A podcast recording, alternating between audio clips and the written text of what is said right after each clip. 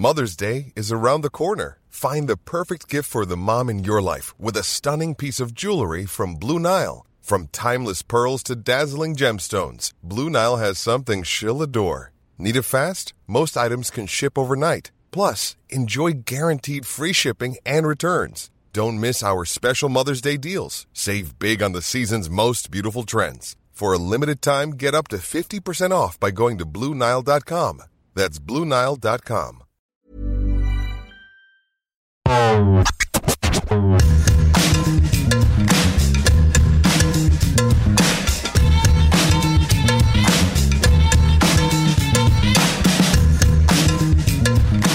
à tous, c'est Julien Pereira, journaliste Eurosport. Et bonjour, c'est Glenn Cellier, journaliste aussi Eurosport. Nous sommes mercredi, on va parler de Mercato. Mercato. Bienvenue dans Mercredi Mercato avec le retour de Glenn Cellier. Et Eh oui, ça faisait longtemps, Julien, tu Et m'as manqué. Vous m'avez manqué tous. On est de retour avec une très belle émission et un premier sujet. Ouais, j'attaque direct le sommaire. Ouais, t'es comme ça, toi. Direct. Je m'y attendais même pas. Sur notre ami Jude Bellingham, la petite star du Borussia Dortmund dont on parle beaucoup ces dernières semaines parce qu'il est désiré par toute l'Europe. Et donc ce sera l'objet de notre premier sujet. Mais déjà, vous avez appris que c'était l'ami de Julien. Euh, le deuxième sujet, ce sera sur les joueurs prêtés du PSG. On va faire un point sur leur situation et vous allez voir que bah, certains sont mieux lotis que d'autres.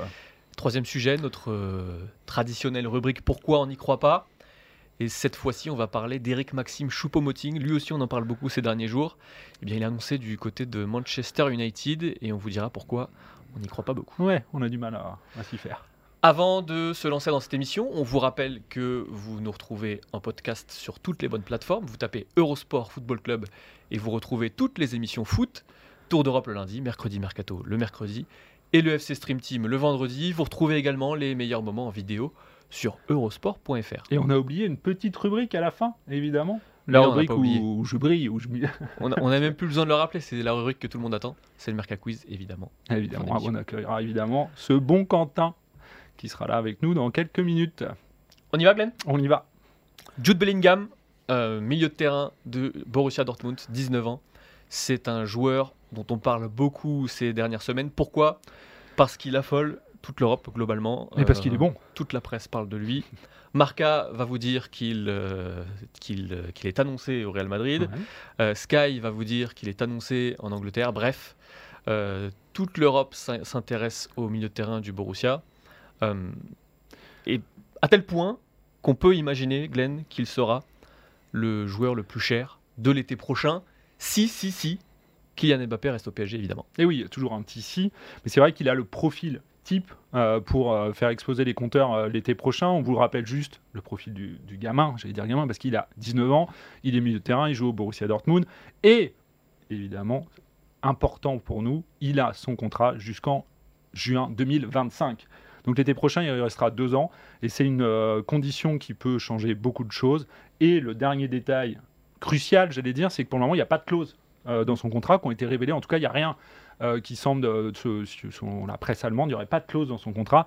Ce qui change évidemment beaucoup de, choses à l'heure actuelle parce que, évidemment, c'est un joueur hyper talentueux. C'est un milieu de terrain qui sait tout faire, qui est capable de se projeter vers l'avant, qui est décisif. Il a des stats. Très jolies stats euh, de Cette, cette, saison, globalement, on sent qu'il a vraiment passé un Ouais. cap euh, à ce niveau-là. Juste sur son profil, euh, il a d'abord évolué comme milieu de terrain côté droit dans un 4-4 de Losange. Là, il est un petit peu plus reculé dans le double pivot du 4-2-3-1 à Dortmund. Et globalement, tu l'as dit, il sait tout faire, il sait défendre, il sait couvrir, il sait aussi se projeter. Euh, et c'est ce qui fait que c'est un profil rare finalement, qui intéresse beaucoup de monde. On l'a dit.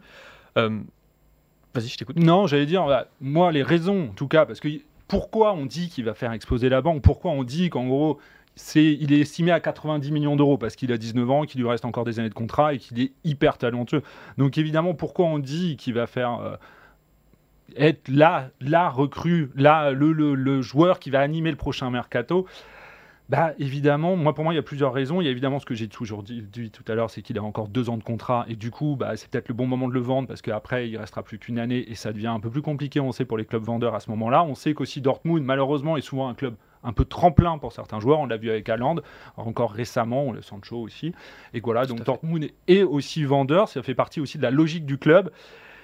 Son milieu, le, le- son profil, bah, évidemment, tu, tu viens de le dire, c'est quelqu'un d'hyper euh, talentueux à son âge, à 19 ans, et surtout, en plus, on sait, c'est déjà un leader à Dortmund notamment, il a déjà eu deux fois euh, le brassard de capitaine cette saison à 19 ans, ce qui est quand même assez, dingue pour son âge.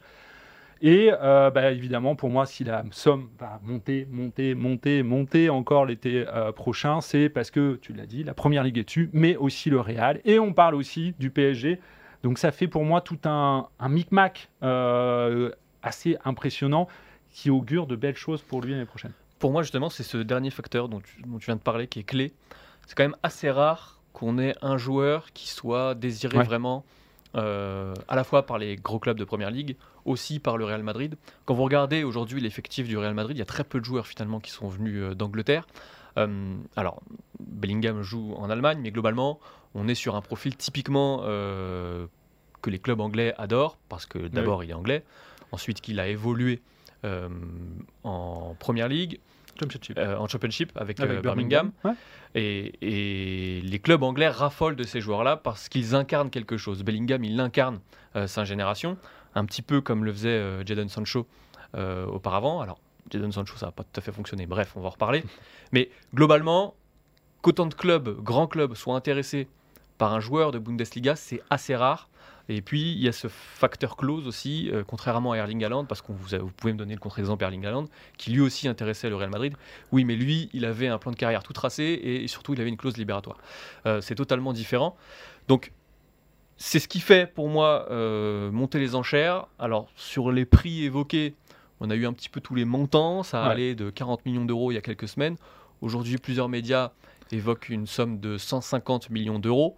On sera peut-être Je pense qu'il va, faire ca- il va casser la barre les- des 100 millions, je pense. Voilà, glo- Ah, ouais. globalement, faut quand même, pour donner des, des, des- des éléments de comparaison, faut se souvenir que Manchester United a dépensé quasiment 100 millions d'euros pour s'acheter Anthony l'été dernier. Alors, il ne venait pas d'Allemagne, mais il venait d'un championnat encore moins exposé, à savoir euh, les Pays-Bas. Euh, faut se souvenir aussi que Manchester United a dépensé plus de 80 millions d'euros pour s'acheter Ouais. euh, Jadon Sancho, et que là, on n'est pas du tout sur le même profil. On est sur un milieu de terrain qui sait tout faire, on l'a déjà dit. Donc, euh, qui est déjà titulaire en sélection, on n'en a pas parlé, mais en plus il montre avec les Sweden Lions qu'il a la capacité d'aller encore un peu plus haut, euh, qui brille en fait à chaque niveau. On a l'impression qu'il est capable de répondre. On l'a vu encore en Ligue des Champions où il a marqué quatre fois, quatre matchs euh, de rang euh, pour relancer cette, ligue, euh, cette année, en, cette campagne de Ligue des Champions. Il a cette capacité à, élever son niveau et à répondre au, plus haut niveau et sa progression est constante parce qu'il est arrivé hyper jeune en, Allemagne à 17 ans. Il a été recruté, je crois, pour 20, 20, 20, 20, 20 millions d'euros, 22 millions d'euros euh, par Dortmund euh, qui l'a acheté à Birmingham quand il avait à peine 17 ans. Et depuis, il déçoit, il déçoit rarement ou peu. Il est- pour moi, il est, enfin, il est indiscutable à, à Dortmund et il a un peu cette carte blanche à Dortmund qui fait que euh, je pense qu'il rassure un peu tous les, tous les gens autour, tous les recruteurs. Et c'est ça, c'est pour- aussi pour ça que ça va s'e- s'ex- s'exciter, j'allais dire, euh, l'été prochain. Et puis il y a le côté euh, Bundesliga aussi. Euh, Ouais. Tous les grands clubs ont une vraie confiance dans le savoir-faire des clubs de Bundesliga, notamment le Borussia Dortmund, mais pas que. On peut aussi parler de Leipzig par exemple, mais euh, il y a une vraie reconnaissance de la faculté de ces clubs-là à, à post-former ces joueurs et à rendre ces joueurs vraiment complets et capables d'évoluer euh, au plus haut niveau. Si on doit mettre un petit bémol à tout ça, c'est peut-être rappeler que Bellingham ne rentre pas dans la fameuse home ground rules. Vous savez, on Mm. en avait parlé. C'était dans une, une émission euh, au début de l'été, mercredi mercato. C'est cette fameuse règle qui, qui impose aux clubs anglais d'avoir un certain nombre de joueurs qui ont passé euh, trois saisons entre leurs 16 ans et leurs 21 ans en Angleterre. Bellingham, comme il est parti euh, assez jeune, jeune, à 17 ans, euh, en Bundesliga, il n'entre pas dans cette règle-là. Donc, du coup, euh, ça permettra pas au club anglais de- d'entrer dans ce quota-là et euh, d'être un argument supplémentaire pour faire encore plus monter les prix. Pour moi, ça aurait été la, la cerise sur le gâteau. Mais comme tu l'as très bien dit tout à l'heure, il a vraiment le profil aussi recherché par les clubs anglais, c'est-à-dire cette, cette capacité à s'identifier pour les supporters à ce joueur parce qu'il est c'est un joueur local, c'est un anglais, euh, il a tout pour euh, justement rentrer là-dedans et on sait que sur le plan marketing pour les clubs de première ligue, c'est aussi important d'avoir des joueurs euh, où les- leurs supporters peuvent s'identifier à eux. Absolument. Et euh, dernière chose, pour rappel, cette fameuse règle, c'est ce qui a fait monter les enchères pour Jack Grealish Ah notamment, mm. euh, qui a coûté plus de 110 millions d'euros, 115 millions d'euros je crois, à Et Manchester sait, City, ouais. aussi Calvin Phillips. Donc c'est le petit bémol, ça n'empêchera pas euh, Bellingham de dépasser probablement les 100 millions d'euros l'été prochain, parce qu'il répond aussi à un besoin. Euh, Ah. Liverpool a un besoin au milieu de terrain, parce que Manchester Thiago aussi. Alcantara n'est pas toujours très fiable physiquement. Ouais. Manchester c'est le cas aussi, même si Casemiro maintenant s'est imposé. Euh, aussi. on le Real Madrid, il y a un renouvellement à faire aussi au milieu de terrain parce que, Ouais. mine de rien, euh, les joueurs vieillissent et que Casemiro, même si Chouameni est arrivé, n'a toujours pas réellement été remplacé. Donc, euh, globalement, euh, c'est toujours la question de l'offre et de la demande. C'est ça. Là, il y a beaucoup de demandes. Il y a beaucoup de clubs qui recherchent des milieux de terrain, comme tu le dis très bien, et du coup, ça va forcément faire augmenter la, la somme globale. Voilà. On a fait le tour sur ce sujet. On va pouvoir se projeter Sur ton ami sur, sur, euh, le je bien deuxième. que tu me racontes pourquoi c'est ton ami, du coup. Écoute, euh, tous mes joueurs sont mes amis. Voilà. À Alors, quelques sauf- exceptions. alors, sauf ceux qu'on fait découvrir dans, enfin pour moi en tout cas, Dans le Merca Quiz. dans Merca Quiz. Mais ça, c'est un autre sujet. Euh, deuxième sujet, Glenn, les prêtés du Paris Saint-Germain. On arrive euh, à la dernière journée avant la Coupe du Monde. Ouais. On voulait donc faire un Un petit point.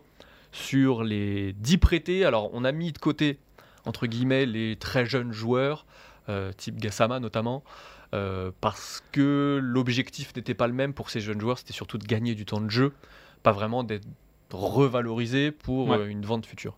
Euh, en tout cas, une vente à court terme.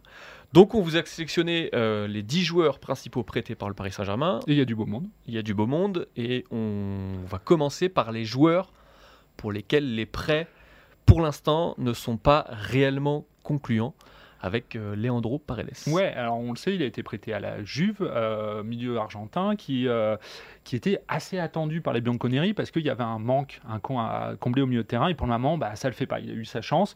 Euh, il s'est retrouvé, euh, ses prestations étaient un peu décevantes. Du coup, il s'est même retrouvé dans l'œil de la, presse italienne. Et d'ailleurs, selon euh, la presse transalpine, en gros, la Juve, pour le moment, ne voudrait pas lever l'option d'achat, ne voudrait pas s'activer pour essayer de le garder. Alors, il s'est blessé récemment.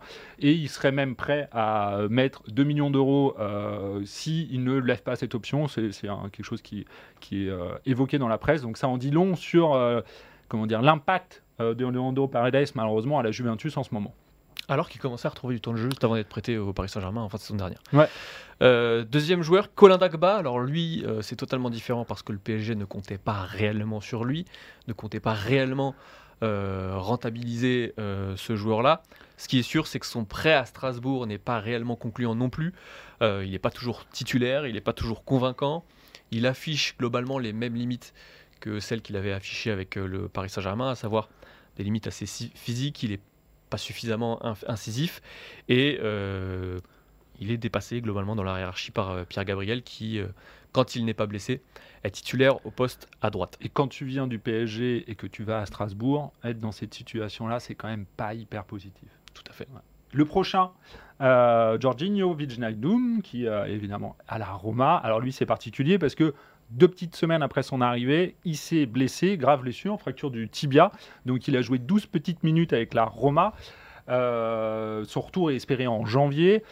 Et alors, il y a une option d'achat qui est estimée à 8 millions d'euros, qui normalement devait être automatiquement levée en fonction du nombre de matchs qu'il allait jouer et du classement final de la Roma, qui est pour le moment sixième au classement. Donc en gros, pour le moment, ça paraît compliqué que ces euh, critères-là soient remplis. Euh, voilà, on espère surtout pour lui qu'il va retrouver vite les terrains et qu'il va retrouver un peu un, un niveau de jeu, parce que euh, là, c'est un peu la cata. Quatrième joueur, Julian Draxler. Alors ça avait très bien commencé Ouais. après son prêt au Benfica. C'est un petit peu compliqué. Il avait inscrit un très joli but, c'était face au Maritimo. Euh, le problème, c'est qu'il est barré par un trio de joueurs quasiment intouchables sous Roger Schmidt. C'est euh, João Mario, Rafa et euh, David Neres. Et donc du coup, son temps de jeu est très limité. Il se limite à quelques entrées en jeu en fin de match. En plus, il y a eu une blessure, certes mineure, mais euh, assez récente, ça va pas beaucoup l'aider. Et globalement, de toute façon, vu son salaire, là on était clairement sur euh, l'objectif de le revaloriser pour une Ouais. vente future, mais il va retourner au Paris Saint-Germain. Dans le revalorisation, on enchaîne sur euh, Lamine Kurzawa, euh, notre ami latéral, qui est parti à Fulham. Et pour le moment, une seule petite apparition pour l'ancien monégasque. Il s'est blessé, ça l'a fait rater euh, 4-5 matchs. Euh, mais bon, pour le moment, en gros, ça, il rentre pas clairement dans les plans euh, de, de son entraîneur. On le rappelle, il est jusqu'en 2024 à Paris. Donc, euh, pour le moment, la revalorisation pour essayer de le vendre l'été prochain, c'est pas gagné. Edouard Michou, alors on vous l'a mis parce que il n'est pas tout à fait un simple jeune joueur. Il était Non, quand même à la porte attentes. du groupe professionnel sous Mauricio Pochettino notamment. Il a été prêté à Sunderland, ça se passe pas très bien non plus. Il a été exclu dès son premier match, je crois, avec la réserve de Sunderland. Depuis, il a joué quelques matchs de Championship et c'est 66 minutes, je crois, en temps Ouais. de jeu cumulé. Donc c'est pas énorme, c'est 4 bouts de match et euh, globalement, il, il est très très loin d'avoir une place en équipe première. Donc le pari est un petit peu euh, perdu pour le moment. Ouais. Le prochain, c'est Ander Herrera qui est parti à l'Athletic euh, Bilbao. Alors lui, c'est un, c'est un peu particulier parce que quand il est parti, il avait fait un message qui semblait être un message d'adieu définitif euh, Tout à fait. euh, aux, aux Parisiens. Au final, il y, a un, il y a un petit flou pour savoir s'il y a une option d'achat obligatoire ou pas dans son contrat avec euh, Bilbao. Euh, dans tous les cas, c'est pas forcément encore ça. Il joue, mais il y a eu deux blessures, un carton rouge. Et en gros, six bouts de match pour le moment. Euh, cette semaine, il a joué, il était titulaire. Ça s'est plutôt bien passé pour lui. Mais voilà, lui, ce qu'il a envie là maintenant, c'est de trouver de la continuité euh, avec Bilbao. Parce que pour le moment, son retour euh, au, pays, au Pays Basque, c'est pas forcément ça. Voilà pour les joueurs pour lesquels ça ne s'est pas très bien passé jusqu'à présent. On va pouvoir Mais il y en a d'autres. Eh oui. pour lesquels c'est plus encourageant avec euh, le premier que l'on a choisi, c'est Dina Bimbe, qui lui a été prêté à Francfort et qui pour le coup euh, fait assez bien son trou. Alors c'est pas encore un titulaire indiscutable comme euh, un Colomoni par exemple, Ouais. Euh, mais globalement il a réussi de belles prestations, il a déjà été décisif, il a la confiance de son entraîneur, il joue en Bundesliga assez régulièrement, son temps de jeu commence à croître, donc c'est assez encourageant pour la suite. Ouais, le prochain, c'est à Boudialo, qui a été prêté à, à Leipzig avec une, euh, une belle option d'achat parce qu'elle est estimée à 25 millions, parce qu'on le sait, il est encore jeune pour un défenseur central. Et bah, pour le moment, c'est pas trop mal. Il joue, euh, il joue, et il joue à des postes différents. Il a joué évidemment le plus souvent, c'est dans l'axe, euh, mais il a joué aussi à gauche, comme on sait qu'il est capable de faire, et aussi milieu de terrain. euh, Il y, a, il y a- pas longtemps en Bundesliga. Donc voilà, c'est plutôt encourageant ce qu'il fait sur le terrain, c'est pas trop mal. Maintenant, ce qu'il faudrait, c'est qu'il soit, euh, s'il arrive à s'imposer comme un titulaire indiscutable, parce que on le sait, je viens de vous le dire, il y a une option d'achat à 25 millions, et donc il faut que euh, donner envie euh, à, à Leipzig de lever cette option. Mais pour le moment, c'est plutôt encourageant. Et le dernier, le plus Eh oui. important probablement, parce que le Paris Saint-Germain avait investi énormément d'argent pour le faire venir, c'est Mauro Icardi, qui finalement euh, commence à, À retrouver la lumière, bien s'acclimater en Ouais. Turquie, à Galatasaray. Alors il y a toujours ces problèmes euh, extra-sportifs. Vandanara a annoncé qu'elle n'était plus son agent. Il y a eu des tensions par rapport à ces histoires-là avec euh, son club. Depuis, ça va un petit peu mieux. Il est de nouveau fit physiquement. Et puis surtout, il sort d'un super match Ouais. face au Besiktas, donc un match très important, où il a inscrit un doublé. Euh, C'était le week-end dernier, pas plus tard que le week-end dernier. Et- donc, globalement, C'est pas mal. Et c'est pas l'histoire d'un match, hein, parce que depuis 4 matchs, il est titulaire avec, euh, en Turquie. Et il avait déjà fait, euh, en gros, il est à 3 buts et une passe sur ses 4 derniers matchs, justement, parce qu'il y a un match où il avait mis un but et une passe euh, récemment. Donc euh, il il y a- quelque chose, c'est plutôt prometteur, surtout que pour un joueur qui était, on va pas se mentir, complètement euh, perdu, qui s'était un peu perdu à, Paris euh, ces euh, deux dernières saisons. Donc ça, c'est quand même le petit, euh, la petite bonne nouvelle, parce que si Paris arrive à, montrer que c'est encore un footballeur et encore un buteur, euh, alors ce qui serait bien, c'est qu'il redevienne le buteur de l'Inter. Euh, mais ça, il y a encore un peu d'étapes. Mais en gros, s'il continue sur cette lancée, c'est quand même très très encourageant pour Paris. Surtout que c'est pourra jouer le rôle de pivot. Pivot gang, tu penses Euh, Puisqu'on parle de pivot, euh, Glenn, Eh, transition oh, toute très belle transition. Eric Maxime Choupo-Moting, est qui lui, aujourd'hui. Oui. est euh, l'attaquant aujourd'hui titulaire en- au Bayern Munich. C'est l'une des grosses surprises de ce début de saison, Ouais. de cette première partie de saison. Il est on fire. Je voulais le dire en allemand, mais je sais pas comment on le dit. Il a marqué 7 buts lors de ses 9 derniers matchs. Et il a une vraie cote en Allemagne, c'est ça qui est intéressant. Ouais.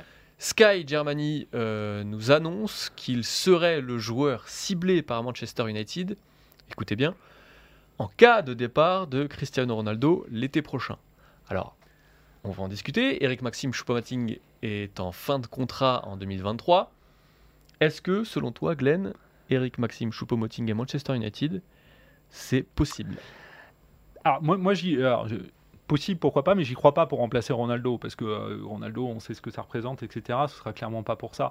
Euh, et surtout, moi, ce qui me fait dire que euh, j'ai des sérieux doutes, c'est que il est bien enfin en Allemagne. Il a trouvé au Bayern une place où il se régale et où il brille. Pourquoi, à l'heure actuelle, partir du Bayern au- aussi vite? Alors, bien sûr, il est en fin de contrat, mais je trouverais ça étonnant euh, de le voir partir à l'heure actuelle du Bayern où il est bien dans ses baskets. Alors bien sûr, il lui reste un an, euh, enfin six mois de contrat, et bien sûr, j'imagine, il a 33 ans, il va vouloir, d'ailleurs la presse allemande l'a dit, il va vouloir signer un, joli dernier contrat euh, pour... pour, pour sa fin de carrière, c'est peut-être le dernier, vu ce qu'il montre, c'est peut-être le dernier joli contrat à la clé qu'il peut, qu'il peut avoir. Mais je ne comprendrais pas, en tout cas, de le voir partir pour Manchester à l'heure actuelle. On a quand même la sensation que Manchester United a un petit peu pris du recul sur ses besoins Ouais. et que le club sait où il va, où il doit aller, en tout cas avec son entraîneur Eric Ten Hag. Donc, de ce point de vue-là, c'est surprenant. D'un autre point de vue, euh, c'est David Lortolari qui l'expliquait très bien dans Tour d'Europe euh, lundi. Euh, on a une image assez biaisée, nous, parce qu'on a vu Choupo-Moting au Paris Saint-Germain. Il a une vraie cote en, En Allemagne. Allemagne, ouais. Il est vraiment considéré comme un joueur euh, bah, qui a le niveau pour évoluer au Bayern Munich. Au niveau du timing, on a quand même l'impression que ça ressemble à des fuites pour euh, négociation, euh, pour renégocier oui. ce contrat-là, parce que le Bayern a déjà communiqué euh, publiquement là-dessus. Il souhaite conserver euh, l'attaquant. Peut-être que euh, faire fuiter l'information d'un possible intérêt de Manchester United, ça peut jouer en faveur du clan euh, Et Manchester a le profil de, de ce type de joueur qui pourrait s'animer parce que justement euh, il y a le départ de Ronaldo, il y a ce flou autour de l'avenir de Ronaldo, ce côté un peu euh, indésirable à l'heure- à l'heure actuelle de, de CR7 à Manchester. Donc forcément c'est le bon profil et on le sait. Manchester revient souvent. Regardez avec le PSG. Bah, souvent, quand il y a des joueurs qui sont en train de renégocier, le nom de Manchester revient régulièrement dans la presse à ce moment-là. Et puis globalement, en termes de profil et même de d'impact marketing, Ouais. j'allais dire, ça colle assez peu Ah, avec s'ils arrivent à que- vendre des maillots Pourquoi à la pas place de Ronaldo pour compenser, je serais sous le charme. Ça colle assez peu en tout cas à la stratégie euh, globale de Manchester United.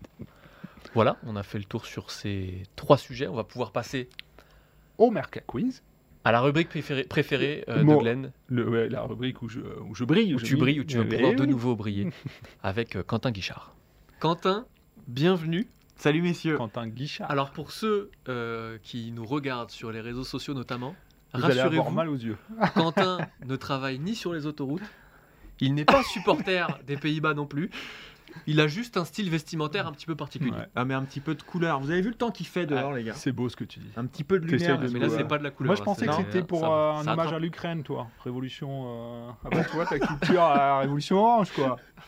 Euh, et je suis pas supporter du Shakhtar non plus. Eh non, c'est On vrai. va, on va tous les faire là Peut-être un peu plus merlu, Ouais. toi. Je te vois Euh, plus merlu ça que me, ça me, Vraiment, ça, Ça te me casse les rétines. Ouais, Euh, c'est vrai que Ça c'est. prend aux yeux. Et si on parlait Merca Quiz un petit peu Allons-y. messieurs Parce- Alors, une très bonne préfère- nouvelle à annoncer. Je préférerais rester sur Ah oui le- bah toi on imagine mais, mais Mais bon. pour les autres les amoureux du jeu. hein On a une très bonne nouvelle à annoncer, Ouais. Quentin. Je Et suis va- de retour. Alors ça, Non, c'est la première bonne nouvelle. Ça, c'est la nouvelle. Voilà, c'est pas la ça, bonne. c'est la nouvelle. La deuxième, la deuxième nouvelle, c'est que euh, on a une communauté Extraordinaire. exceptionnelle. Vous êtes des auditeurs et on vous embrasse. Un petit, un petit bisou sur, euh, sur vous. Allez, un petit bisou tout le monde. Non, non, c'est Ah cool. moi je fais pas Bon. de bisous aujourd'hui. Euh, on a une super communauté parce que la semaine dernière, on a lancé un appel à, l'aide. Voilà, on a jeté une bouteille à la mer et et c'est pas Cédric Villani qui a répondu, c'est pas Bertrand Renard qui a répondu, mais c'est beaucoup mieux que ça. C'est Lil Pops Qu'on salue. qui nous a contacté Merci. euh, sur Twitter pour établir le fameux coefficient du Mercaquiz Ranking qui nous a permis d'établir un classement juste Oui, juste. que je serais incapable d'expliquer puisque moi je, ne suis, je suis très mauvais en maths. Moi, je l'ai compris. Est-ce que tu peux en- en dire deux mots? Non. Voilà. Donc, moi, je- moi je l'ai pas regardé. un, co- un coefficient. Oui, bah toi, t'étais pas là, toi, t'as, t'as- voilà. Bon. Et donc, qui nous permet d'avoir un classement très précis, qui nous donne Ah. Julien en tête, Julien, je connais pas. Julien Pereira Ah, en tête, qui nous donne Arthur Merle en deuxième position, qui nous donne Martin Mosnier en troisième position, et bon, bah on n'avait pas besoin du coefficient pour connaître la place de Glenn, mais euh, Glenn euh, quatrième. Alors, on a Alors, essayé j'ai plein. jamais été contre Martin ou Arthur. On a essayé plein de Non, mais formules contre mathématiques. toi-même déjà. déçu. Sois contre toi-même. On a essayé déçu. plein de formules mathématiques pour te faire remonter, Glenn, et ça. On C'est moche parce que avant ce classement, j'avais un point. Alors, Alors je sais pas combien j'en suis. Ouais, c'est là. compliqué. c'est compliqué là, ça. on n'a pas, on n'a pas toute l'émission. Ouais, Quentin, est-ce que tu peux nous rappeler Les règles du Mercato. Ouais, les règles sont très simples. Je vais vous raconter la carrière d'un joueur et le ah, d'un joueur. Alors attention, je ne le précise jamais, mais d'un joueur en activité. Et voilà. Important, c'est vrai que je ne le Bah, précise fallait jamais. le dire avant. Ça Et- fait deux mois que je cherche, moi. Et, et donc je vais, euh, voilà, je vous, je vous déroule la, la carrière du joueur.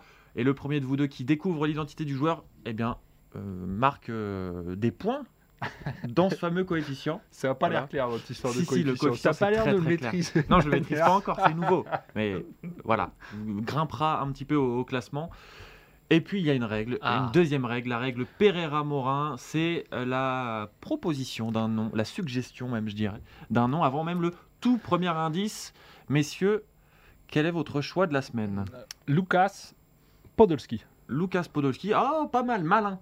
Malin parce qu'il a été dans l'actualité. Exactement, Malin, je me suis Glenn, dit, mais- le petit Quentin ce week-end, ouais. il va regarder ses réseaux Ouais. sociaux et il va essayer de nous la faire comme ça. Eh ouais, mais non, mais Eh, mais très je malin, pas- ça eh, m'étonne de toi même. Eh ben, écoute, pour une fois ce week-end, j'étais en vacances.